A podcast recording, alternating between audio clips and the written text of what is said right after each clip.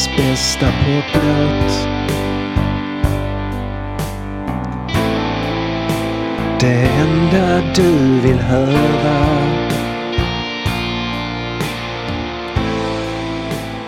Världens bästa poplåt.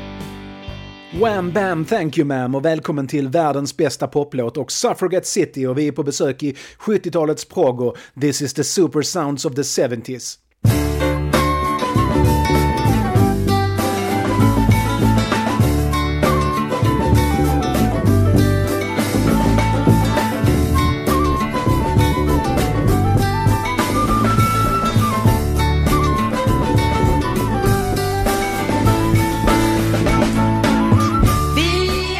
Fan, vi tar det där igen va? För det där, det där introt är nog det mest 70-taliga av alla 70-talets många möjliga tidsmarkörer. Vi är många, vi är hälften, eller vi är ta mig fan alla. För alla vill till himmelen utan att dö och himlen är runt hörnet och heter Roland Kaiser. Han spelar den där sopransaxofonen som var the soundtrack of our lives en gång i tiden.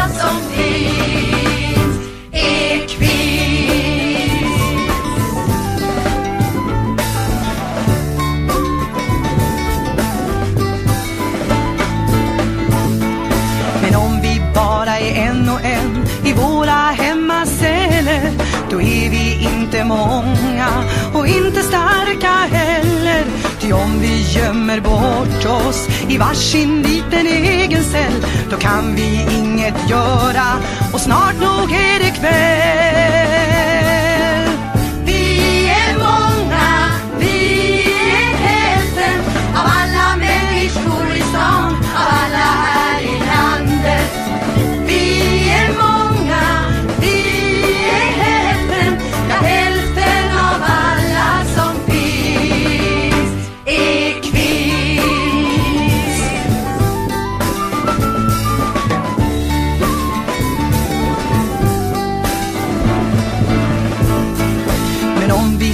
Stiger ut och känner efter hur det känns att vara väldigt många som har det likadant.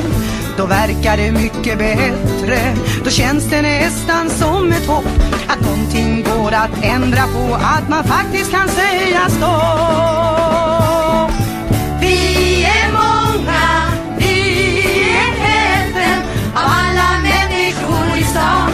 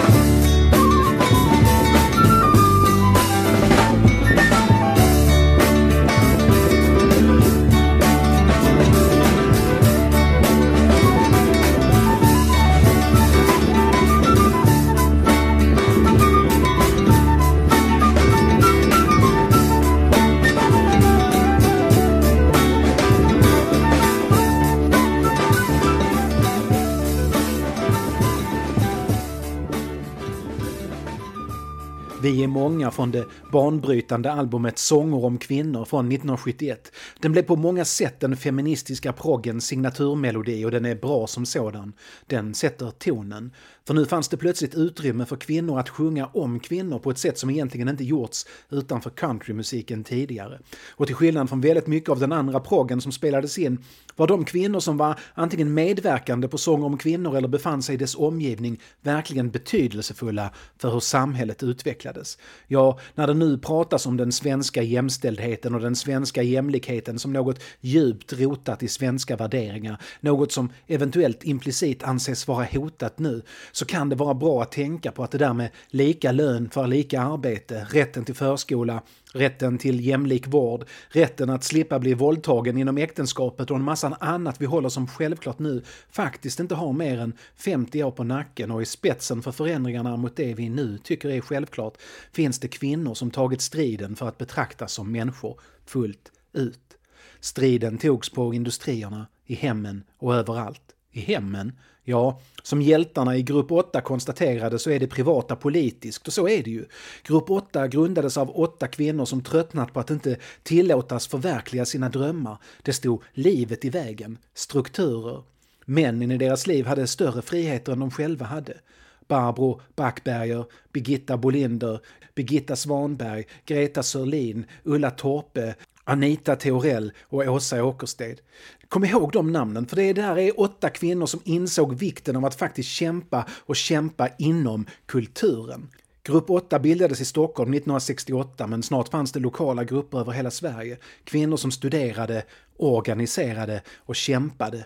Det var 1968 som marxistiska feminister stod såklart högt i kurs men det var samtidigt tydligt liberala inslag i verksamheten.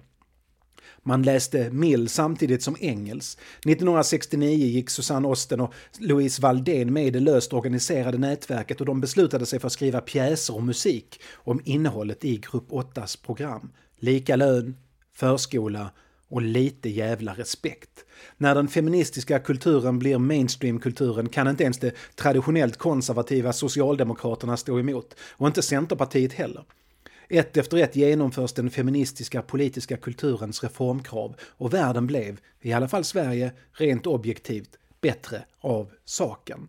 Den där samtyckeslagen som alla vettiga människor tycker är bra hade inte hänt utan de kvinnor som tog makten över kulturen och gick före. För samtyckeslagen bygger på den väldigt enkla, egentligen liberala principen att ingen ska få göra något med din kropp utan att ha först förvissat sig om att du verkligen vill det. Och det är den grundläggande tanken i alla sångerna på Sånger om kvinnor. Ja, jag vet att det finns personer, låt oss kalla dem män, som anser att samtyckeslagen är ett hot mot någon sorts socialt spel som är nödvändig för deras erotiska glädje. Men helt ärligt, om ditt sexliv hotas av samtyckeslagen så ska du inte ha ett. 70-talets feministiska musik var första gången kvinnor sjöng om kvinnor eller någon sjöng om kvinnor på ett sätt som klarade Bechdel-textet, alltså det där sättet att bedöma en film. Om det i en film inte finns minst två kvinnor som har en meningsfull konversation om något annat än en man så klarar den inte testet. Tidigare musik handlade om kvinnor som objekt för åtrå eller kvinnors längtan efter en man som åtrår dem. Nu kunde musiken plötsligt handla om kvinnors längtan att stå på Vänsterpartiet kommunisterna i Karlskogas riksdagslista, om hur de faktiskt ser till att göra det genom att till skillnad från männen faktiskt dyka upp på nomineringsmötet, något som VPK tydligen kallade för en brutal kupp, eller om att få en skälig lön om deras kroppar nu betraktas som kapital. Medan Grupp 8 och de fria teatergrupperna organiserade sig stod skivbolaget Polars verkställande direktör och höll ett blött finger i luften för att känna vart de kommersiella vindarna blåser. Och Stickan Andersson kände feminismens flygande fläktar flaxa förbi och redan 1968 skrev han en av de första, nästan helt Bechdel-säkra svenska låtarna om kvinnor som produktionsmedel. En av de första svenska feministiska låtarna som också är en av de bästa. Och i de stycken mamma är lik sin mamma berör manlig åtrå så är det när kvinnan känner pressen att ställa upp som älskarinna när mannen har kollat på porr. Inte särskilt entusiastiskt alls. Här är i alla fall Siw Malmkvist som sjunger Stickan Anderssons fantastiska text från tidigt 1968.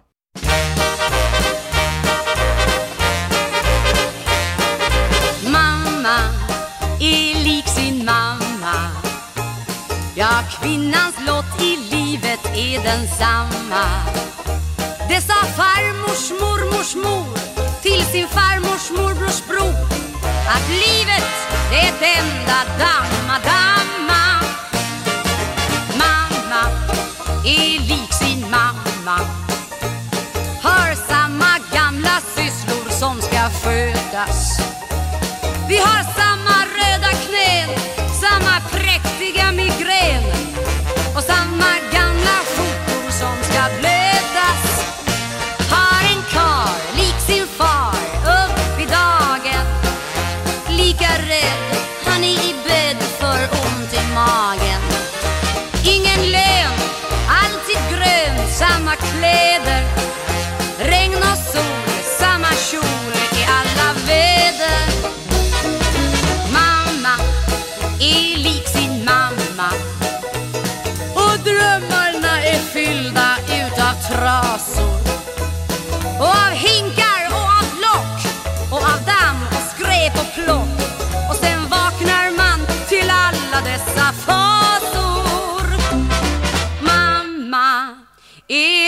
sin mamma. Vi städar och vi skurar och vi fejar. Dammar av och sköter karn Hänger tvätt och snyter barn. Och skurar, dammar, städar, diskar, fejar.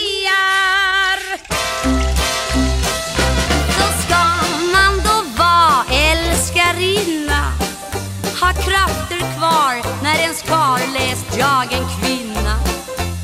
Som en dröm, ljuv och öm fastän sliten. Det ska man vara, det ska han ha mitt upp i skiten. Ja, mamma är lik sin mamma. Och detta kallas emancipation.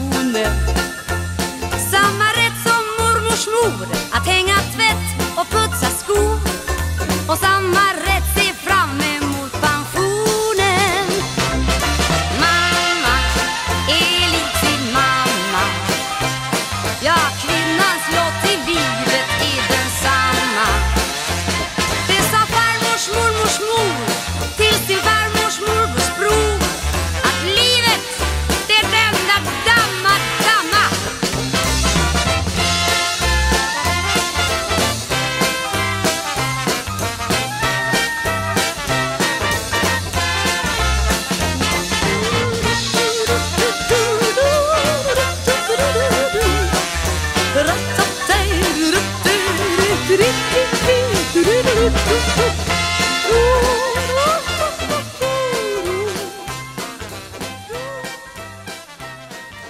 sina glada blåstutar i orkestern så är Mamma är lik sin mamma en djupdykning ner i hopplöshet och kvinnoroll. Det vore orättvist att säga att Stickan Andersson bara tänkte kommersiellt när han var en komplex människa och författare. Och inte som Ulf Dageby beskriver honom i Doing the Omoralisk Schlagerfestival, ett cyniskt svin som bara bryr sig om pengar och som producerar romantik medan hans ABBA svänger på fascistkärringkjolen. Andersson var beläst och uttalat inspirerad av den geniala svenska poeten Sonja Åkesson och hennes minimalistiskt groteska dikter om kvinnor och hemmafruar. Inte minst då hennes Äktenskapsfrågan 1. Åkesson fanns i utkanten och framkanten av den feministiska kulturen och hennes diktsamling Husfrid från 1963 blev en milstolpe både inom svensk poesi och inom den feministiska kulturen. Det är Åkessons tredje diktsamling och här hittar hon ett språk som är enkelt, nästan minimalistiskt, men som ändå fångar känslor och skeenden perfekt. Hon drar från egna erfarenheter, men det är inte bara hennes erfarenheter av att sitta där med barn och ansvar och en man och elände hon beskriver. Nej, hon fångar en generell erfarenhet som delas av hundratusentals kvinnor i Sverige och som med skoningslös kraft även bryter igenom de mest ignoranta mäns ignorans. Husfrid är kanske inte det Åkesson längtar till, men det, det är det hon förväntas längta till. Det är det som hela livet tycks handla om, den kvävande, begränsande husfriden. Det är inte det att hon avskyr män eller sina barn, det är det att känslan av att inte avsky inte tycks vara ömsesidig. Åkesson gick före och visst, hon säger kanske det Stickan Andersson säger i Mamma är lik sin mamma betydligt mer elegant i till exempel hennes mest kända dikt Äktenskapsfrågan 1 som inleder boken Husfrid. Men Andersson satte sin text till en klämmig slagermelodi och fick mycket, mycket större genomslag. Anderssons kvinna som är lik sin mamma sjunger glatt trots den eviga cykel av upprepning hon befinner sig i. Men Åkessons ord dryper av sorg och oförlöst vrede. Det är Åkessons syn som kommer prägla mycket av sånger om kvinnor. Vara vit mans slav. Vit man vara snäll ibland, ja visst. Dammsuga golven och spela kort med barnen i helgen. Vit man vara på förjävligt dåligt humör och svära fula ord många dagar. Vit man inte tåla slarv. Vit man inte tåla stekad mat. Vit man inte tåla dum mening. Vit man får stora anfall, snubbla barnens pjäxor vara vit mans slav, föda annan mans barn, föda vit mans barn, vit man taga hand, bekosta alla barnen, aldrig bliva fri stora skuld till vit man, vit man tjäna lön på sina arbete, vit man köpa saker, vit man köpa hustru, hustru diska sås, hustru koka lort, hustru sköta grums, vara vit mans slav.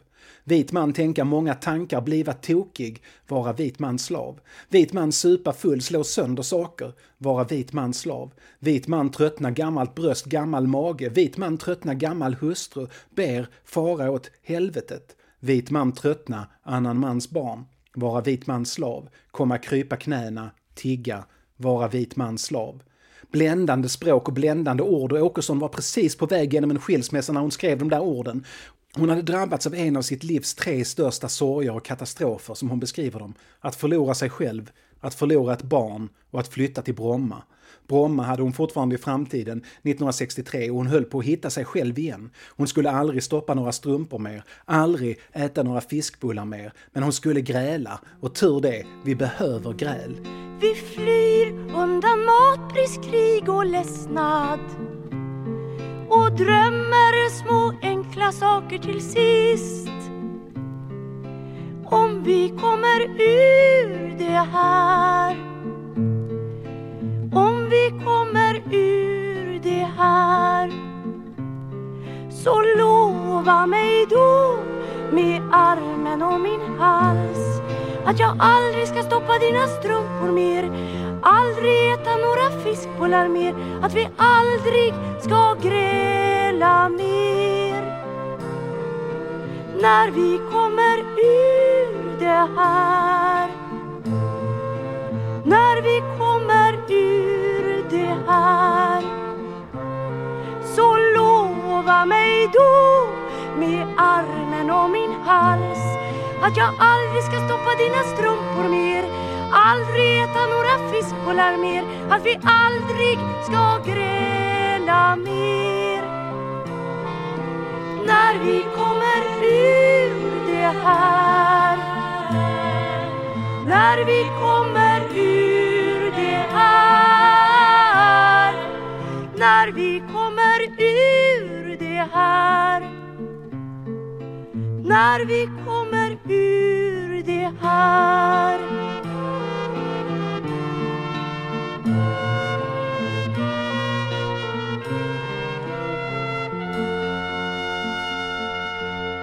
Sonja Åkesson skriver flera av texterna på Sånger om kvinnor, även om hon inte medverkar på sång eller med att spela något instrument. Nej, musiken på skivan är förutom en låt, Törnrosa av Leif Nylén, han som skrev Staten och kapitalet, ni vet, skriven av Gunnar Edander och Roland Kaisers av Satan besatta saxofonhelvete.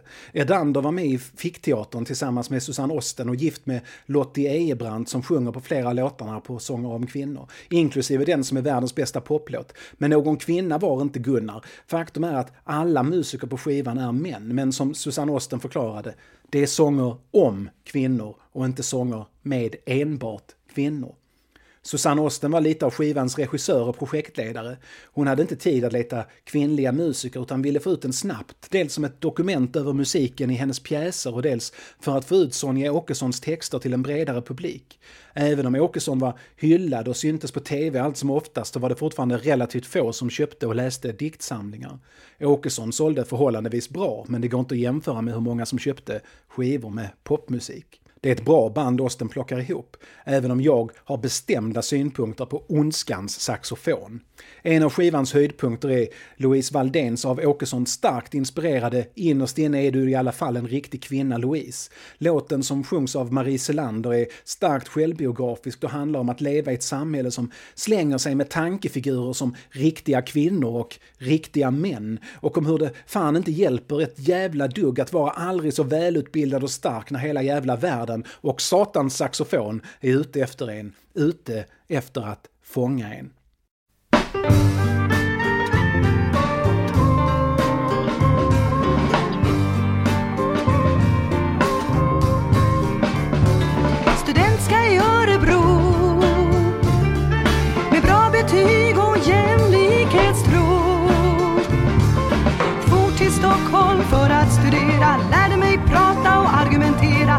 Först när jag gifte mig med slöja lät sig alla nöja.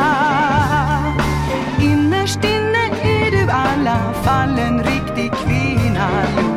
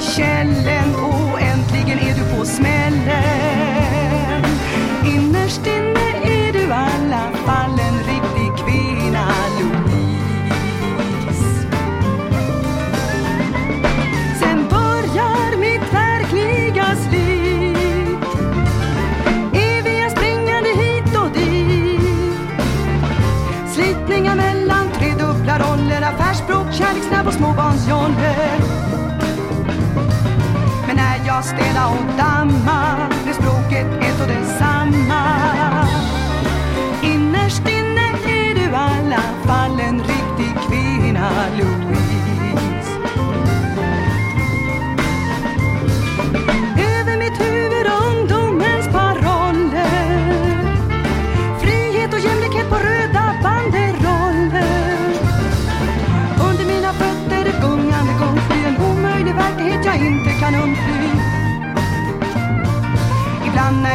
visar fönster Känner jag igen ett mönster. Innerst inne är du i alla fall en riktig kvinna Louise. Den morgon jag vaknar av mitt eget skrik. Den dag jag dukar under för en stigande panik. Den kväll jag säger upp mig för att vara mamma Husapiga och älskogsflamma jag släpper min egen ambition Brutalkåren enig unison. Innerst inne var du i alla fall en riktig kvinna Louise. Innerst inne var du i alla fall en riktig kvinna Louise. Kroppen är ingen vara, sa Ellen före detta. Servitris på centralen. Sa som enda tjej i personalen nej till rutiga kort. Om ni ser min kropp som kapital. Om ni ser min kropp som kapital. Så borde ni betala mig en passande lön. Kroppen kan vi exploatera Förkle fram och förkle bak Snygga ben, vi tjänar mera servitrisens kropp gör soppan smak. Om ni ser min kropp som kapital. Om ni ser min kropp som kapital. Så borde ni betala mig en passande lön.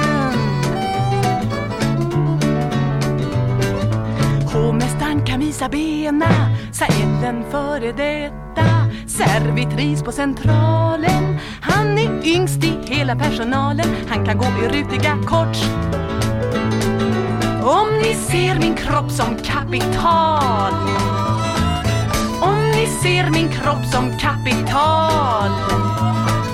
Så borde ni betala mig en passande lön.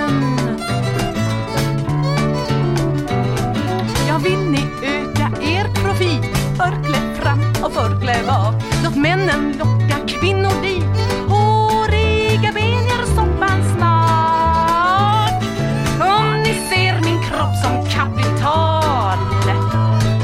Om ni ser min kropp som kapital. Så borde ni betala mig en passande lön. Där hoppade Susanne Osten in med Ellen sa nej om när Ellen menade att hon fan inte tänker sälja öl med bara ben som lockmedel. Vi ska inte se Ellens kropp som kapital utan att betala henne en passande lön. För Ellen säger nej. Att säga nej är själva grejen, för om kvinnor säger nej så stannar hela världen. De är många, de är hälften. Snällhet är att låta sig bli slagen och inte slå tillbaks, som Turid sjunger, men nu är det nog med det. Sånger om kvinnor är en linje i sanden och det är inte bara hit men inte längre som gäller, utan en fast beslutsamhet om att flytta den där linjen tills dess att kvinnor inte längre förtrycks som grupp av män eller av sig själva. Det är nog nu. Det är fan mig nog nu. Givetvis ger sig Sonja Åkesson in i projektet Sånger om kvinnor med ett normbrytande perspektiv. Hennes texter vittnar om insikten att förtrycket, hon ser det som ett uttryckligt förtryck av kvinnor, inte bara är formellt utan främst socialt och psykologiskt. Man tränas till att bli kvinna, tvingas att bli kvinna. Det är inte något man föds till, att vara kvinna enligt Åkessons texter handlar inte så mycket om det biologiska könet som om vad det biologiska könet ofta medför i förväntningar och roller. Där har ni för övrigt något ni kan svara om någon frågar insinuanta frågor om socialt konstruerade kön och genusvetenskap.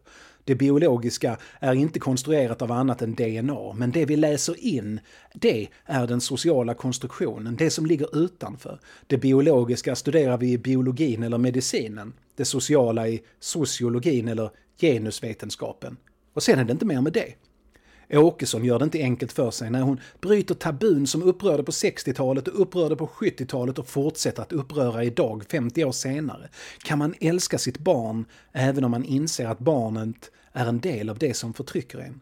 Åkesson menar att det kan man självklart, men hon gör det personligt.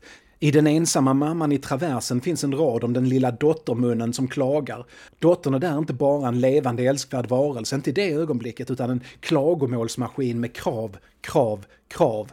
Det räcker inte med likalönsprincip och hägrande förskolor när de man älskar deltar i det nät som håller en nere. Ulla Sjöbloms röst framför Åkessons text med en perfekt livströtthet och insiktsfullhet.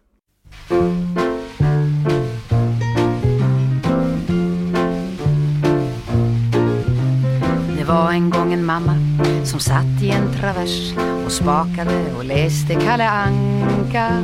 Var dag när hon kom hem från jobbet var det samma vers. Nu får du sluta bolma dina otäcka kommers och sluta gå på knytkalas och snaska ost och vin. Du får istället jobba dubbla skift vid din maskin. Varför ska alltid vi vara så panka? Hördes den lilla dottermunnen klanka.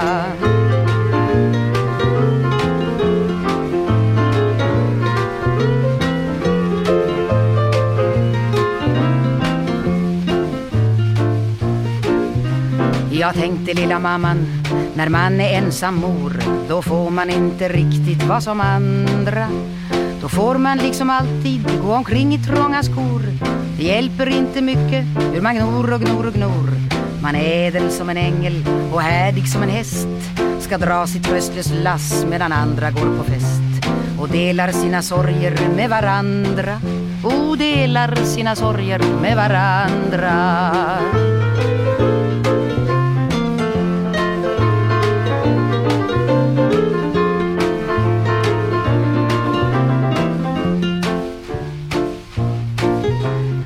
Får allt vara tacksam, här finns en industri och kiosk där man kan köpa Kalle Anka. En industri som en sån där som jag får jobba i. En möjlighet till Joakim von Anka drömmeri. Det är ju bara snack att man av ensamheten dör. Jag har ju barnets framtid att ständigt sträva för. Jag har ju lyckopillret Kalle Anka som slöar mina nerver rakbladsblanka.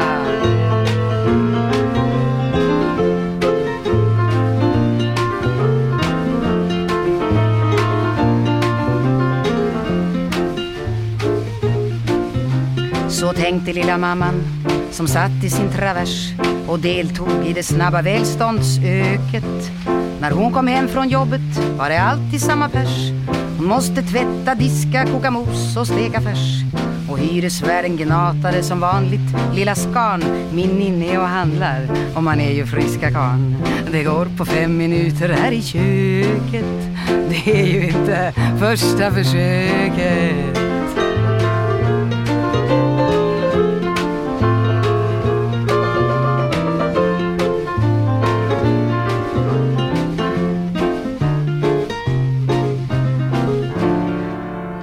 Fy tänkte lilla mamman.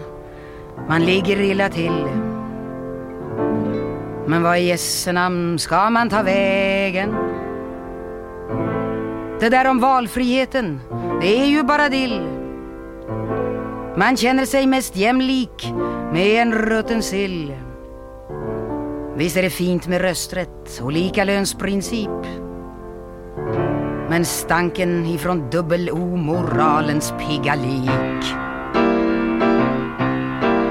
Trägen, trägen, trägen, trägen, trägen Från 60-talet stammar denna sägen Är trägen, trägen, trägen, trägen, trägen Från 70-talet stammar denna sägen Är trägen, trägen, trägen, trägen, trägen Från 80-talet stammar denna sägen Är trägen, trägen, trägen, trägen, trägen Världens bästa poplåt heter Ska bli sjuksyster jag, tralala. Och den är helt enastående. Den var också kontroversiell när den kom för den utmanade de andra låtarna på skivan och deras textförfattare. Ska bli sjuksyster jag, tralala beskriver en ung kvinnas drömmar med en entusiastisk lust och utan att ironisera över drömmarna låter hon kvinnan drömma om saker som kanske inte helt är i linje med tankarna om totalt systerskap och solidaritet. Kvinnan, sjungen av Lottie Ejebrant, som vi inte vet mer om än hennes drömmar, drömmer om att bli sjuksköterska. Den här låten har för övrigt enligt bekräftade uppgifter sjungits flitigt på sjuksköterskeutbildningar runt om i Sverige sedan dess tillkomst. Kvinnan låter sig drömma om en plats över botten i klassystemet. Hon tänker till exempel inte “torka gummorna skrev för det är biträdets sak, tycker jag, tralala”. Nej, sjuksköterskan vet sitt värde och framförallt värdet på de andra kring henne. Det blir värre, i alla fall om man är vänsterglad skivrecensent eller oreflekterad feminist på 70-talet. Drömmaren drömmer inte om att krossa patriarkatet som de andra kvinnorna på skivan. Nej, hon drömmer till och med om att använda patriarkatet för att skaffa sig den frihet och de friheter hon känner att hon förtjänar och har rätt till. Det är inte förmätet och det är inte så att vi ska känna avsky för drömmerskan. I alla fall tolkar inte jag det hela så. Hon drömmer om att låta doktorn, en man, skymta hennes ben under knästrumpeben och en dag är han alldeles kär och tar henne bort från allt sammans, bort från sjukhuset, bort från jobbet, bort från produktionen och in i en värld där hennes barn tas om hand av en barnflicka och hon står helt fri. Att vara sjuksköterska är nog ett hårt knog och hon drömmer om att slippa. Men det är inte nog där, för mot slutet av visan inser hon att det är nog ett himla fläng att vara sjuksyster och det vill hon ju inte utsätta sig för. Nej, hon blir nog mannekäng istället och så hittar hon en miljonär hon kan ta och så flyttar hon till USA. Tralala.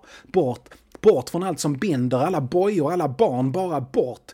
Hon som drömmer tar inget ansvar för vi är många, vi är hälften. Nej, hennes drömmar handlar bara om henne och genom Åkesson får skivans lyssnare höra att det också är rätt. Och det skapar en underbar kognitiv dissonans. För om den feministiska nödvändiga revolutionen, den enda av de revolutioner som föreslås av progrörelsen, också blir tvingande, så är det inget för Åkesson. Hon inser också att man inte kan begära, nej det är orätt att begära att kvinnor som sedan de var spädbarn tränat sig att vara kvinnor ska släppa allt de lärt sig för att några andra kvinnor har läst Friedrich Engels och John Stuart Mill och börjat frigöra sig. Åkesson är en av Sveriges genom tiderna största författare och poeter. Och visst, hon har en hel massa dikter som är mer kända än Ska bli sjuksyster, jag tralala. Men jag, och jag är fullständigt obildad inom litteraturvetenskap och diktanalys ska jag säga, jag ser den som en nyckel till hela hennes författarskap. Lika viktig som äktenskapsfrågan 1, Vara vit mans slav, är den där den sticker ut i sin ovanlighet på sånger om kvinnor. Åkesson dog 1977 efter flera års missbruk av framförallt alkohol. Hennes liv var som hennes dikter en kamp mellan viljan att uttrycka sig och samhällets krav på anpassning. Hon var mer äkta rockstjärna än någon rockstjärna vi haft i det här landet. Hon beskrev inte det hon beskrev från någon avlägsen akademisk synvinkel utan hon var en arbetare som skrev poesi som inte passade in i några som helst ramar. Fan, en av hennes diktsamlingar var en ready-made konstdiktsamling. Dikterna var tidningsurklipp och texter från reklamblad. Vi behöver våra rockstjärnor. Vi behöver våra bästa poplåtar. För de lär oss om oss själva. Är det något jag vill säga med de här avsnitten av proggen, det är några kvar, så är det att vi behöver lära oss om oss själva och lära av historien. Och i det ingår det att hylla de hjältar som gick före oss. De där 60 och 70-talsfeministerna är några av vårt samhälles stora hjältar och det förtjänar de att minnas för. För de skapade det Sverige inte ens reaktionärerna vill avskaffa och de är bra axlar att stå på för att skapa den framtid vi förtjänar. Och visst förtjänar vi att drömma. Även om våra drömmar inte är om revolutionen. Även om våra drömmar är om att bli hopplöst förälskade i en snygg miljonär som sveper iväg oss till USA. Där drömmarna som bekant alltid blir sanna.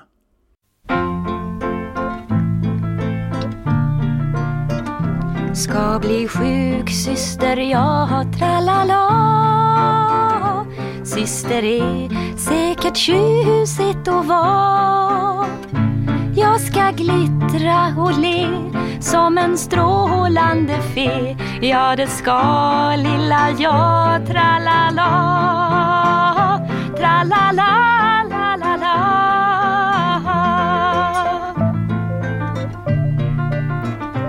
Gå elev är nog pyton till knog Teori tycker jag verkar nog.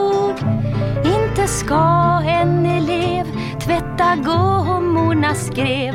Det är biträdets jobb tycker jag. Det är sånt de ska eller vara.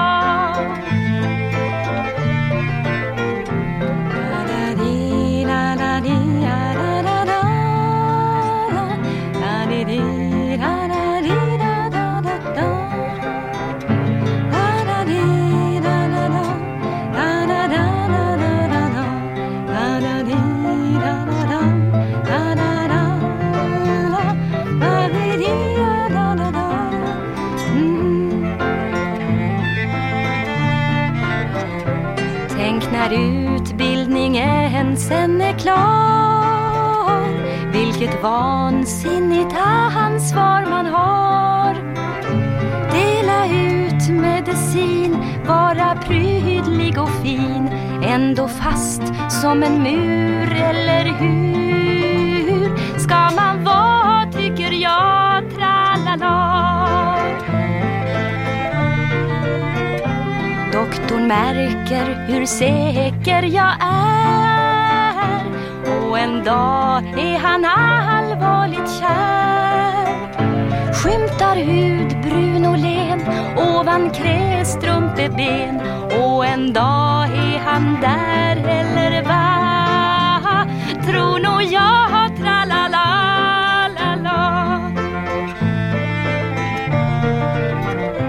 Jag får sluta mitt yrke såklart I vår villa ska vi ha det rart?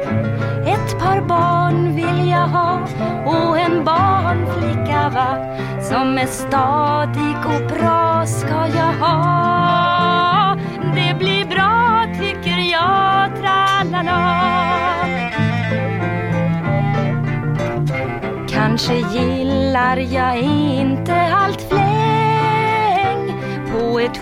sjukhus blir nog mannekäng Eller fotomodell Alltid finns det någon snäll miljonär. Jag kan ta, tror nog jag. Och sen sticker vi till